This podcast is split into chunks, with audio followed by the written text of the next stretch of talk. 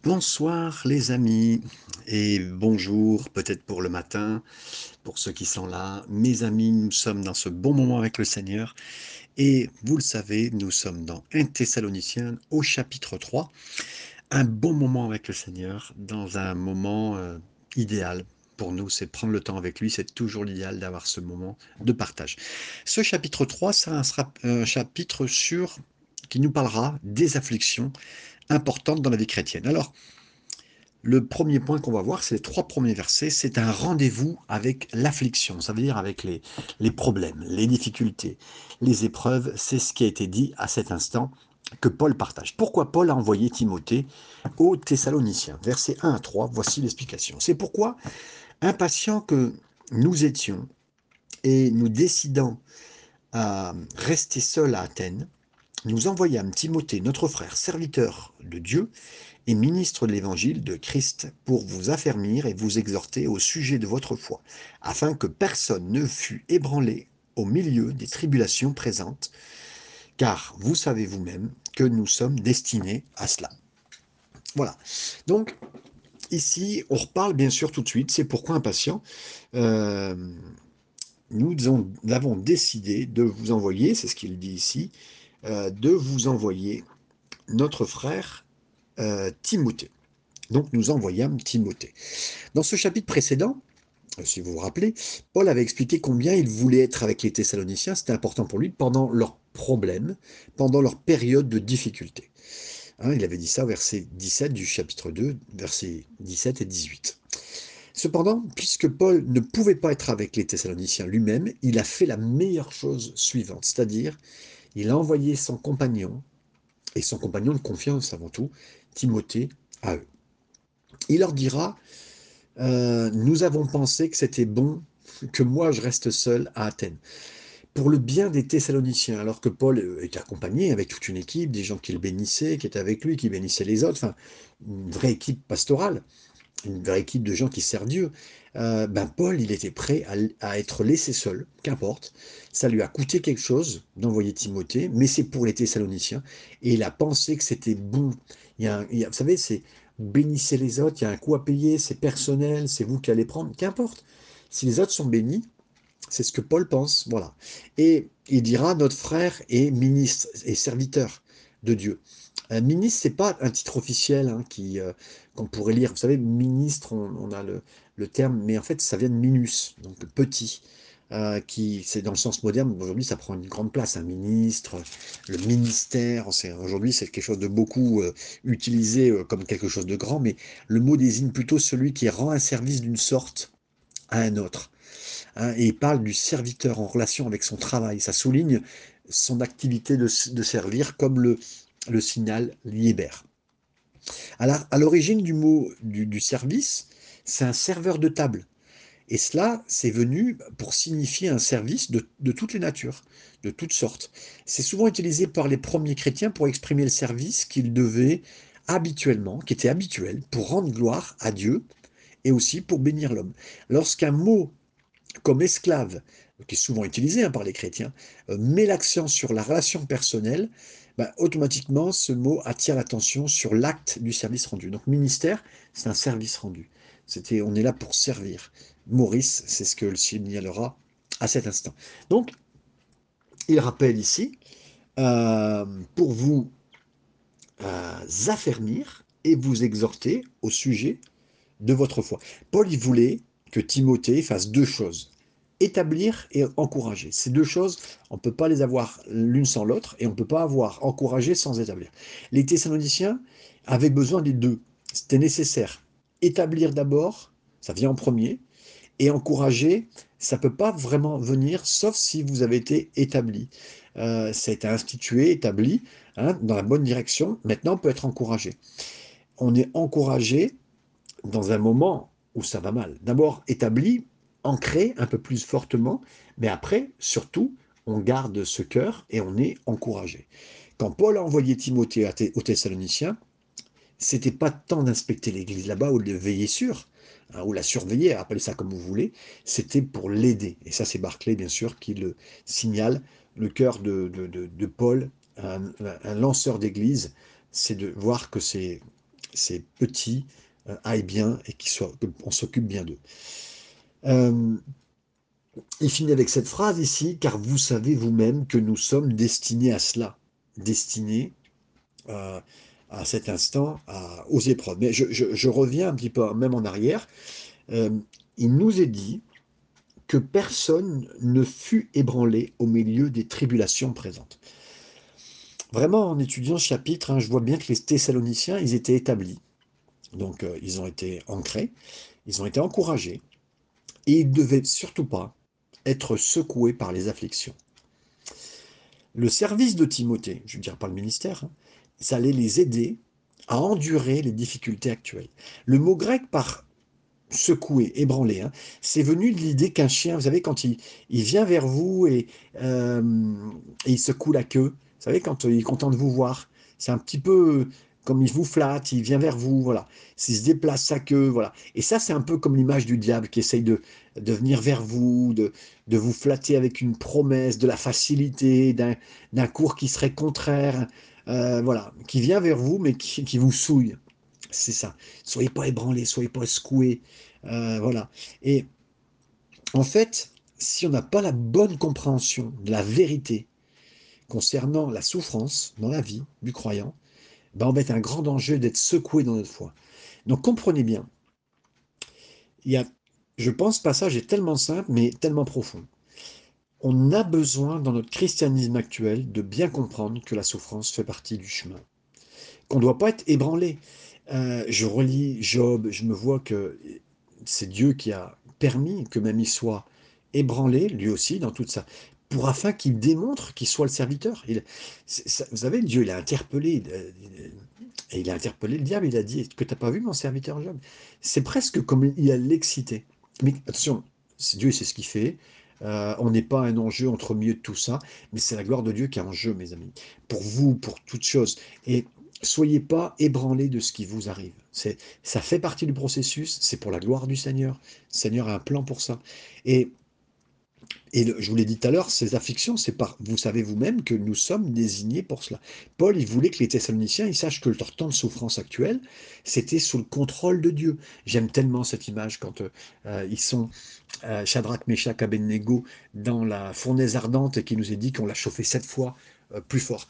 Et, moi, là, je vois, je vois que euh, Dieu, il a la main sur le thermomètre, sur le thermostat du four, de l'affliction. De c'est lui qui contrôle tout ça. Et Paul, il voulait qu'il sache que la souffrance actuelle, c'était sous le contrôle de Dieu. Ces afflictions, elles étaient nommées, elles étaient dénommées dans le cadre de la vie chrétienne euh, normale. Les croyants, ils ont rendez-vous avec l'affliction, avec l'épreuve. Et c'est important. Et moi, avant, j'aurais eu mal avec tout ça. Je... Mais aujourd'hui, je vois ça comme un sujet.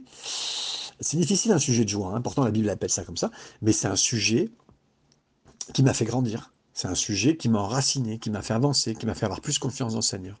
Certains croient que les chrétiens ne devraient pas souffrir, pas d'affliction, euh, et que Dieu veut nous enseigner seulement par sa parole et non par l'épreuve ou la tribulation. Ben, il est vrai qu'il y a beaucoup de chrétiens euh, qui, évitent, qui veulent éviter la souffrance, qui veulent l'épargner en obéissant simplement à la parole de Dieu. Et Dieu veut nous épargner cette souffrance. Néanmoins, écoutez bien, la souffrance, elle est assez bonne pour enseigner Jésus. Jésus lui-même a été enseigné par la souffrance. Hébreu 2, 10, Hébreu 5, 8. Et donc, si c'était bon pour Jésus, mes amis, c'est assez bon pour que moi je sois enseigné par les afflictions, par l'épreuve. Dieu enseigne à la persévérance, Dieu enseigne à l'obéissance, Dieu enseigne à réconforter les uns les autres. Dieu enseigne à la communion plus profonde avec Jésus dans les épreuves. Tout ça, c'est des choses qu'on ne trouve que dans l'épreuve.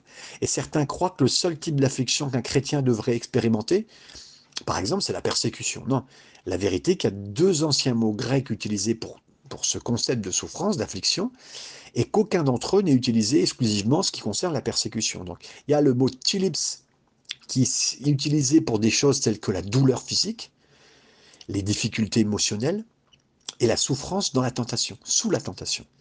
Donc déjà, voilà, vous voyez, douleur, physique, difficulté émotionnelle et souffrance dans, la tentation.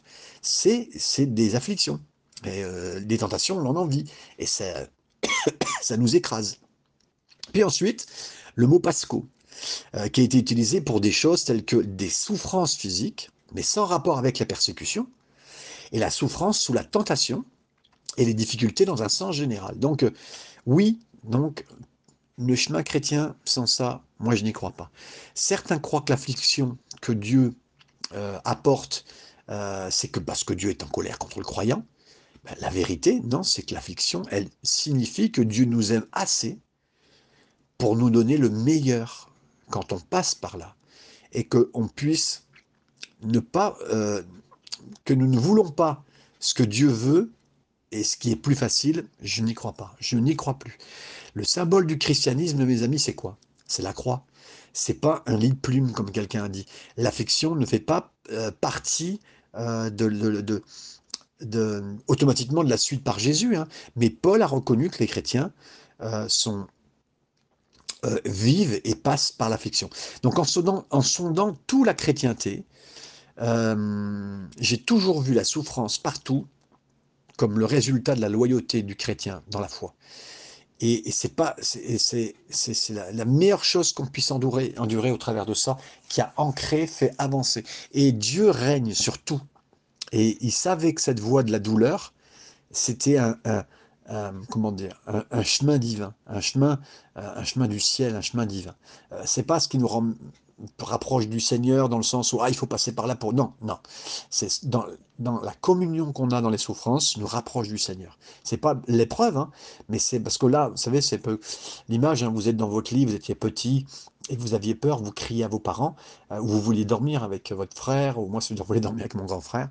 Euh, J'allais dormir dans son lit, c'est souvent, hein, il me laissait dormir, mais voilà, j'avais peur, et donc je venais dormir avec lui. Et, euh, mais on se rapprochait, on s'est rapproché dans l'épreuve. Et je le crois, hein, je crois vraiment à cela. Donc là, moi j'ai mon grand frère, c'est Jésus, et je me suis souvent blotti euh, en lui. Le verset 4, je continue avec vous. Il nous est dit, euh, et lorsque nous étions auprès de vous, nous vous annoncions d'avance que nous serions exposés à des tribulations, comme cela est arrivé, et comme vous le savez. Alors, comme nous vous l'avions dit avant, quand nous étions avec vous, parce que Paul était déjà avec les Thessaloniciens il y a quelques mois avant d'écrire cette lettre, il les avait avertis qu'ils subiraient des tribulations, des épreuves, des moments difficiles. Et bien qu'il était avec eux euh, quelques semaines auparavant, il leur a appris que le lieu de souffrance était là dans la vie chrétienne. Oui, nous souffrirons de tribulations. Le mot tribulation, épreuve, c'est le même. Hein, des épreuves, tribulations, difficultés, c'est les mêmes. Jésus a donné des paraboles, vous vous rappelez, les paraboles différents sols, hein, dans Matthieu 13, verset 1 à 23, euh, où il parle de la semence qui vient de tomber dedans, mais il décrit la façon dont certains s'effondrent quand ben, Quand la tribulation, la persécution se produit à cause de la parole. Donc, euh, quand la tribulation se produit, et non pas quand la... S'il y a une tribulation qui vient. Non, non, il dit qu'il y a la tribulation qui vient, mes amis. Et la foi du chrétien, elle sera testée. La parole dans le cœur du chrétien sera testé. Et Paul le savait, et en tant que bon pasteur, il les avait avertis. Il leur pas dit, écoutez mes amis, ça va bien se passer. Voilà. Vous savez, souvent je rigolais, hein, enfin je rigolais, je faisais rire en disant, euh, qui a déjà vécu une épreuve, et je fait lever, les gens ou une dure épreuve. il y a des gens qui levaient la main, peut-être une personne sur deux, et puis je disais, retournez-vous vers quelqu'un qui n'a pas la main levée, puis te dire, je te prophétise que tu vas vivre une épreuve. On peut dire ça, mes amis, c'est exactement ça. Le verset 5, je continue avec vous. Ainsi, dans mon impatience, j'envoyais m'informer de votre foi, dans la crainte que le tentateur ne vous eût tenté, et que nous, euh, que nous n'eussions travaillé en vain nous eussions travaillé en vain. Ah, alors là, il le dit, quand je pouvais plus, donc dans mon impatience, littéralement, quand je pouvais plus le supporter. Paul, il pouvait à peine endurer la pensée que la foi des Thessaloniciens pouvait s'effondrer hein, à cause de, de raisons d'affliction. C'est pour ça que c'est important de, bien comprendre que les afflictions vont être là. On peut s'écrouler parce qu'on pense que c'est pas fait partie du plan. C'est pas partie du plan. Je n'aurais pas dû souffrir. ça fait partie du plan. Donc euh, maintenant que vous le savez, ben voilà. Il a envoyé Timothée pour vérifier qu'ils aillent bien et pour les aider. Paul, il a souvenu des activités missionnaires à Corinthe, hein, avec, le retour de Silas, avec Timothée, et il semble indiquer que Paul était profondément déprimé hein, à cause du lourd fardeau de, ce qui se passait, de la certitude concernant le résultat de sa mission à Thessalonique, euh, comme le signale Acte 18, verset 5. C'était son cœur. Et vous savez, quand quand vous avez été pasteur d'une église, même dix ans après, euh, bah, cette église, vous l'aimez encore, hein, mais j'aimerais vous dire, hein, c'est toujours dans votre cœur. Dieu vous a accroché à cela. On peut passer, hein, nous, de toute façon, on est le ministère qui passe, mais on aime toujours l'église, ça c'est sûr et certain. De moins, par, de, moins, par certains moyens de tenter, le diable peut tenter. Et Paul a reconnu que le tentateur, c'est-à-dire Satan, il voulait exploiter une saison de souffrance. Euh, dans le cas de Job, vous savez que Satan voulait tenter les Thessaloniciens, hein, comme, comme Job euh, a été tenté d'arrêter tout. Hein. Les Thessaloniciens, ils auraient pu, euh, vouloir aussi abandonner Dieu. Donc c'est dans le cœur de ce pasteur, il prie pour ça, il fait tout pour, il a les moyens d'envoyer un jeune serviteur pour faire le job, il va le faire. C'est ce qu'il a fait. Et là, il dit notre travail aurait pu être vain. Oui, les Thessaloniciens, s'ils si, avaient euh, leur foi qui avait diminué, voire entièrement été cassée, ben, Paul il considérait que ce travail parmi eux, il aurait été en vain. Hein. dans la parabole des sols, comme je vous le disais, euh, Jésus décrit la graine qui a été trempée sous la chaleur des épreuves, euh, qui a disparu. Euh, elle a complètement disparu. Et s'il était les Soniciens, il s'était découragé. le travail acharné de Paul en tant qu'agriculteur parmi eux, ben, il n'y aurait eu aucune moisson, mes amis, aucune moisson. Et je prie pour la moisson de tous les endroits où je suis passé, pour qu'elle soit entre les mains du Seigneur et que le fruit lui appartienne. Et mon cœur, c'est que ça aille. Paul fait quelque chose pour aider, d'empêcher les Thessaloniciens de tomber sous leurs épreuves, sous leurs afflictions. Il leur a envoyé Timothée parce que il sait que dans des afflictions, on a besoin d'aide d'autres personnes pieuses, croyantes, qui vont nous tirer vers le haut. C'est vrai, mes amis, on a besoin, et j'aimerais vous dire, si vous êtes un serviteur de Dieu, encouragez d'autres serviteurs. Si vous avez qu'un serviteur a passé des moments difficiles, encouragez. Ne pensez pas, si c'est sur votre cœur, si vous avez plusieurs serviteurs avec vous, si vous êtes vous-même un serviteur, que vous connaissez les serviteurs en danger ou qui ont passé des moments difficiles, encouragez-les. C'est une bénédiction. C'est le royaume de Dieu, mes amis. C'est le royaume de Dieu.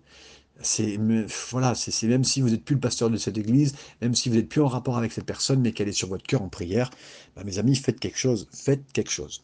Le verset 6. Mais Timothée, récemment arrivé ici de chez vous, nous a donné de bonnes nouvelles de votre foi, de votre charité, et nous a dit que vous avez toujours de nous un bon souvenir, désirant nous voir comme nous désirons aussi vous voir.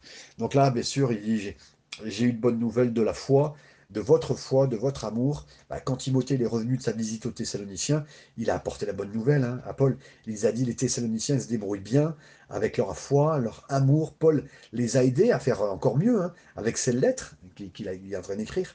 Mais il dit que voilà, il a eu les bonnes nouvelles de quoi? La foi et l'amour.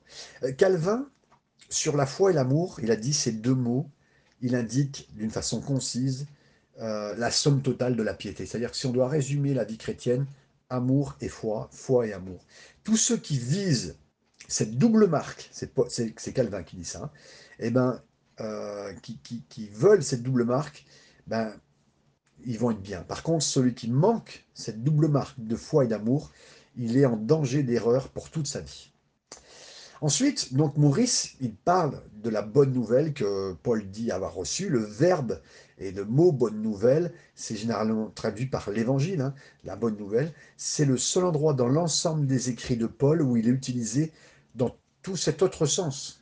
Hein, nous, on toujours les évangiles, la bonne nouvelle, évangélium, euh, mais là, c'est la bonne nouvelle de savoir que vous allez bien. C'est pas pareil que ce qu'on entend, mais c'est fait partie de la bonne nouvelle.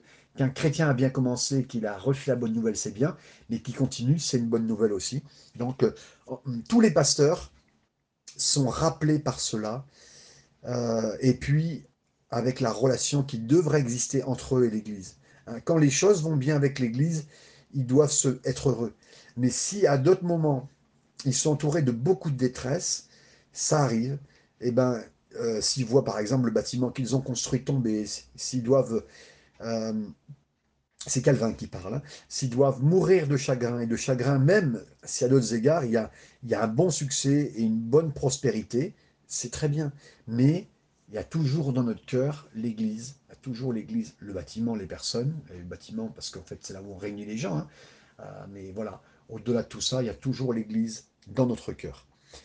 Et puis, euh, vous, avez été vous êtes un bon souvenir pour nous. Timothée, il a également apporté la bonne nouvelle que les Thessaloniciens n'avaient pas cru aux rumeurs méchantes des mots qui étaient dits sur Paul et aux fausses rumeurs aussi sur Paul. Donc merci Seigneur de cette euh, déjà euh, ils n'ont pas euh, voilà cru les mauvaises choses concernant leur ancien pasteur qui reste leur pasteur de cœur. Versets 7 à 9. En conséquence, frères, au milieu de toutes nos calamités et de nos tribulations, nous avons été consolés à votre sujet à cause de votre foi, car maintenant nous vivons puisque nous vous demeurez fermes dans le Seigneur. Quelles actions de grâce, en effet, nous pouvons rendre à Dieu à votre sujet pour toute la joie que nous éprouvons à cause de vous devant notre Dieu. Donc là, il y a cette continuation et il dit, dans tout notre affliction et notre détresse, nous avons été consolés.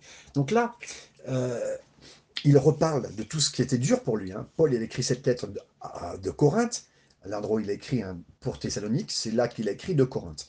Et sa venue dans cette ville a été marquée par la difficulté, avant qu'il arrive. Et il dit que sa venue à Corinthe, j'étais avec vous dans la faiblesse, dans la peur, et avec beaucoup de tremblements. 1 Corinthiens 2, 3. Pourtant, depuis que Timothée est revenu avec des bonnes nouvelles, Paul, il a une force et une fraîcheur de vie qui est renouvelée. Vous savez, des fois, le ministère, ben, on est attristé, avec des, nouvelles qu'on apprend, des frères et sœurs qui vont moins bien, une église qui est en train de baisser, des difficultés qui sont là. Voilà. Mais là, il apprend les bonnes nouvelles, waouh, c'est un souffle nouveau. Euh, et là, il, en vit bien euh, le fait que Paul se sentait beaucoup mieux euh, que les, Thessaloniciens. Aille bien, bien sûr, c'était la chose la plus importante. J'aimerais vous dire que le serviteur de Dieu, comme Spurgeon le signalera, est plein de plaisir quand il voit le Saint-Esprit qui rend visite à ses auditeurs. quand il sent que le, Seigneur confirme euh, sa, parole euh, en faisant connaître des choses du ciel, des, choses qu'on ne peut pas comprendre, si ce n'est que par l'Esprit. Et d'un autre côté, si Dieu ne bénit pas la parole de ses serviteurs, ben c'est comme la mort pour eux. S'il n'y a pas de bénédiction qui suit la parole, mais le, excusez-moi, le gars qui prêche, la personne qui prêche, elle ne voit pas de choses, mais c'est lourd pour lui. Hein. S'il n'y a aucune bénédiction, ça rend lourd les cœurs. C'est un peu comme une voiture qui n'a pas de roues, c'est pareil. C'est comme si les, voitures, les, roues étaient enlevées. Ça traîne, ça marche même pas. Euh, ça, ça, semble avoir aucune puissance ni liberté. C'est ce que Spurgeon dit. Donc, mes amis, nous voulons des bons résultats. Nous voulons une avancée. Il peut y avoir des problèmes, mais il faut qu'on avance. Il faut qu'on retrouve des solutions. Il faut qu'on trouve dans le Seigneur des choses. Il faut qu'on on amène des solutions, qu'un serviteur soit envoyé, que les choses avancent. On, on prie pour ça. C'est lourd sur notre cœur. C'est exactement ce que Paul dit. Et donc maintenant, pour cela, nous remercions, nous pouvons rendre grâce à Dieu pour vous. Paul il remercie, il est joyeux, il y a la joie qui déborde parce qu'il sait euh, ce qu'ils ont fait. Il sait que ils vont bien, ils vont mieux, et c'est important. Euh, c'est facile de se réjouir quand tout va bien, euh, quand il y a la prospérité spirituelle. Je parle déjà, et je ne parle pas de financière, parce que pour moi, je n'y crois pas du tout. Mais là, euh, dans la vie des autres, mais Paul, il est honnête, il se réjouit d'abord de la prospérité spirituelle des autres, c'est sa prière la plus importante. Verset 10. Nuit et jour, nous le prions avec une extrême ardeur de nous permettre de vous voir et de compléter ce qui manque à votre foi. Donc voilà, nuit et jour, il prie avec une, force extrême, extrêmement dans la prière. Paul, il a entendu les bonnes nouvelles de Timothée, mais c'est pas suffisant. Il veut voir leur face il veut voir leur visage, la visage de ces chrétiens de Thessalonique. Paul y veut pour ça, donc il prie jour et nuit, que Dieu l'exauce, que Dieu lui fasse voir le moyen de le faire, faire voir. Et là, il est dans, l'excès de la prière. Il y a différentes façons d'exprimer sa pensée de l'abondance, euh, mais là, elle est composée de, Voilà, il a envie de voir euh, leur cœur et ça grandit en lui. Euh, et bien sûr, il était dit ici, permettre de voir et de compléter ce qui manque à votre foi. Il veut, en fait, il veut rendre parfait, si vous voulez. Parfait, c'est quoi? Au milieu de toute cette joie, Paul est attiré l'attention qu'il il y a des choses, des manques encore.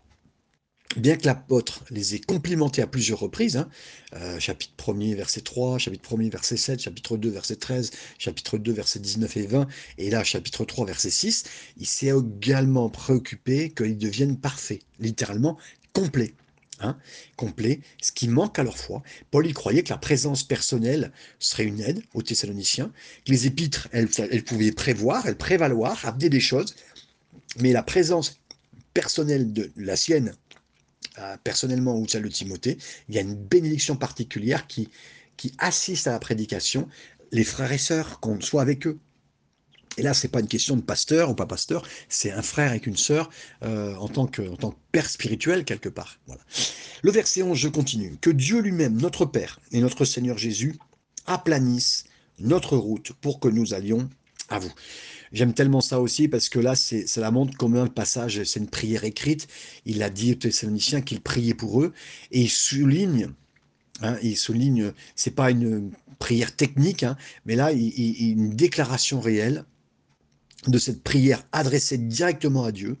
Euh, d'une prière, c'est un vœu de prière, c'est un ton solennel de, d'un langage de prière et c'est, c'est rendu pratique. Et euh, encore une fois, il y a, l'appel à la Trinité, hein, voilà, euh, notre Père euh, euh, et notre Seigneur Jésus, voilà, je vous ai dit Trinité, j'étais un peu vite, mais en tout cas, pour lui, c'est un ensemble, deux personnes qui sont considérées en une, qui, font la même chose, qui, peuvent amener la puissance d'ouvrir le chemin pour aller à Thessalonique. notre Dieu et Père lui-même et notre Seigneur Jésus. C'est un sujet de composer, ils sont composés ensemble pour une chose, une indication d'une unité pour ouvrir la porte. Qu'il dirige notre chemin vers vous. Paul a encouragé l'état actuel des Thessaloniciens par le fruit du ministère de Timothée hein, qui est venu là-bas. Pourtant, il prie encore, encore, pour qu'il y ait un chemin pour voir les Thessaloniciens. Ça montre que Paul, il a apprécié le ministère que d'autres ont apporté, mais il croyait encore qu'il y a besoin d'instruction, besoin d'encouragement, qu'il y a une autorité et que seuls, des fois, les apôtres peuvent apporter. Et là, mes amis, oui, il y a une influence apostolique. Il y a euh, Paul et les autres, ils ont obtenu dans les difficultés et en tant que serviteurs de Dieu des choses de la gloire. Hein. Paul particulièrement, les disciples euh, de Jésus, les proches qui étaient devenus des apôtres, ont reçu les choses. Les Écritures restent, mais euh, Dieu a conservé les apôtres qui nous enseignent dans le Nouveau Testament. Donc il y a, bien sûr la parole, hein, mais il y a aussi cet homme de Dieu qui est sur notre chemin et qui peut nous amener. L'Église, elle est fondée sur les apôtres avec Christ lui-même, qui est la, la, prière, la pierre principale de l'angle comme le dit Éphésiens 2.20, la fondation de la Nouvelle Jérusalem avec les douze apôtres, on le sait, la Bible en parle, Apocalypse 21, 14, mais il y a quelque chose de significatif, unique dans les apôtres et les prophètes du premier siècle, et ce ministère unique est préservé dans le Nouveau Testament. Verset 12, je continue. Que le Seigneur augmente de plus en plus parmi vous et à l'égard de tous cette charité que nous avons nous-mêmes pour vous. Donc là, que le Seigneur augmente et abonde l'amour en vous. C'est pas une église sans amour, mes amis, euh, mais il y avait une place, il y avait de la place pour grandir dans l'amour, et que l'amour est une marque essentielle de la foi chrétienne. Jésus a parlé de la place essentielle de l'amour comme une marque, il a dit, tous sauront que vous êtes mes disciples si vous avez de l'amour les uns pour les autres. Hein, vous vous rappelez, pour ceux qui ont étudié avec moi, Jean 13, 35, hein, euh, l'amour, l'apôtre Jean, il, a sillonné ce principe en dit, si quelqu'un dit, ah, j'aime Dieu et je mon frère, non, il est un menteur. Car celui qui n'aime pas son frère, qu'il a vu, comment peut-il aimer Dieu qu'il n'a pas vu? 1 Jean 4, 20. Donc, au-dessus, il y a l'amour, mes amis. Et au-dessus de l'amour, les, de l'amour les uns pour les autres. Paul, il a, il a cherché que les chrétiens thessaloniciens montrent l'amour les uns envers les autres. Parce que cet amour commence dans la famille de Dieu, mais elle doit aller au-delà. Euh, Jésus nous a dit bah, que notre amour euh, est un peu profond quand on aime simplement ceux qui nous aiment. Mais là, il veut, Paul, il veut vraiment plus, parce que c'est le cœur de Dieu, hein. il veut beaucoup plus qu'un amour qui soit partagé, là, comme ça, un peu, avec des gens faciles, des gens qui nous aiment. Il veut que ça aille beaucoup plus loin. Euh, tout comme nous le faisons, euh, c'est Paul qui le précise. Hein. Paul, il a l'audacité euh, de montrer le standard d'amour. Il dit voilà, moi je voulais montrer ce standard-là. Je vous ai aimé. Hein, on devrait vivre des vies chrétiennes telles que nous pourrions dire à des jeunes chrétiens, regardez, j'aime les autres comme aime les autres comme moi je le fais. Et c'est ça que Paul a fait euh, d'une façon euh, significative. Le verset 13 et dernier verset, afin d'affermir vos cœurs pour qu'ils soient irréprochables dans la sainteté devant Dieu, notre Père, lors de l'avènement de notre Seigneur Jésus-Christ avec tous les saints. Pour qu'il puisse établir vos cœurs euh, dans la sainteté. Paul, il savait que Dieu voulait que les Thessaloniciens aient un cœur euh, basé, fondé sur la sainteté. Sainteté, c'est quoi? La mise à part. Dieu est mis à part. Saint, saint, saint. Il est tellement différent de nous. Pas une seule dimension, mais trois. Euh, ce Dieu est séparé, ce Dieu-là, il est séparé. Et il veut que nous-mêmes, nous soyons séparés. Séparés de ce monde, séparés pour Dieu. Le, vrai saint, c'est la personne qui est loin et qui est séparée de la, du péché, de la domination du péché, qui est, séparée de la domination du soi. C'est plus nous qui commandons, c'est pas qui est séparée du monde. Autrement, c'est nous qui sommes séparés de Dieu. Et là, il le dit, reprécise, voilà, qu'on soit saint. Vos cœurs euh, soit dans la sainteté, le cœur doit toujours être rendu saint, mes amis. Le diable veut qu'on puisse euh, développer un saint à l'extérieur. Hein. Mais Jésus a dit à certains qui voulaient jouer les saints à l'extérieur, vous êtes des tambons blanchis à la, chaux, hein, de mort. Matthieu 23, 27. Mais non, le Seigneur, il veut pas seulement une démonstration devant tous. On, peut prier, on peut se parler avec des mots chrétiens, puis pas. Et au fond de nous-mêmes, a des ossements de mort. Et c'est pas ce que le Seigneur veut. Donc il dira, Paul à ce moment-là, qu'on soit avec des, cœurs de saints. Et donc sans blâme, sans blâme, euh, sans aucun blâme, euh, avec une sainteté de notre Dieu et Père à la venue de notre Seigneur Jésus. il, a, rappelé, à Paul rappelle que au retour de Jésus, rien euh, ne peut nous encourager mieux à la sainteté que de se rappeler que Jésus pourrait revenir aujourd'hui. Tous ceux qui savaient dans leur cœur que Jésus peut revenir à n'importe quel moment, ah, ils étaient plus près plus près et plus mis à part. La prière de Paul, c'est que les Thessaloniciens, il, a souligné ces trois choses qui sont importantes pour le chrétien, pour chaque chrétien aujourd'hui. D'abord, premièrement, il voulait être avec eux pour qu'ils puissent bénéficier de la sagesse, son autorité apostolique. Deuxièmement, il voulait qu'ils abondent dans l'amour, c'est le deuxième point. Et il voulait qu'ils soient établis dans la vraie sainteté de cœur, mes amis. Donc, euh, oui, tous ces saints, c'est préférable de comprendre les saints aujourd'hui comme, des personnes qui sont mis à part, Hein, des, gens qui sont justes, justifiés, qui composent le, comment dire l'Église du Seigneur, euh, et là, pour certains, les, saints, ce sont, des, sont comme des anges ou des personnes mis à part. Non, vous êtes, nous sommes des saints, juste à cause de l'œuvre du Seigneur. Il a dit, Jésus, vous êtes saints, vous êtes saints parce que, je, parce que je suis saint, et je le crois vraiment. Alors que le Seigneur vous garde, vous bénisse, et vous fasse du bien avec ce passage que nous avons encore étudié, et partagez, soyez encouragés, retrouvez sur Spotify les passages que vous avez besoin, et que le Seigneur vous garde en toutes choses. Amen et Amen.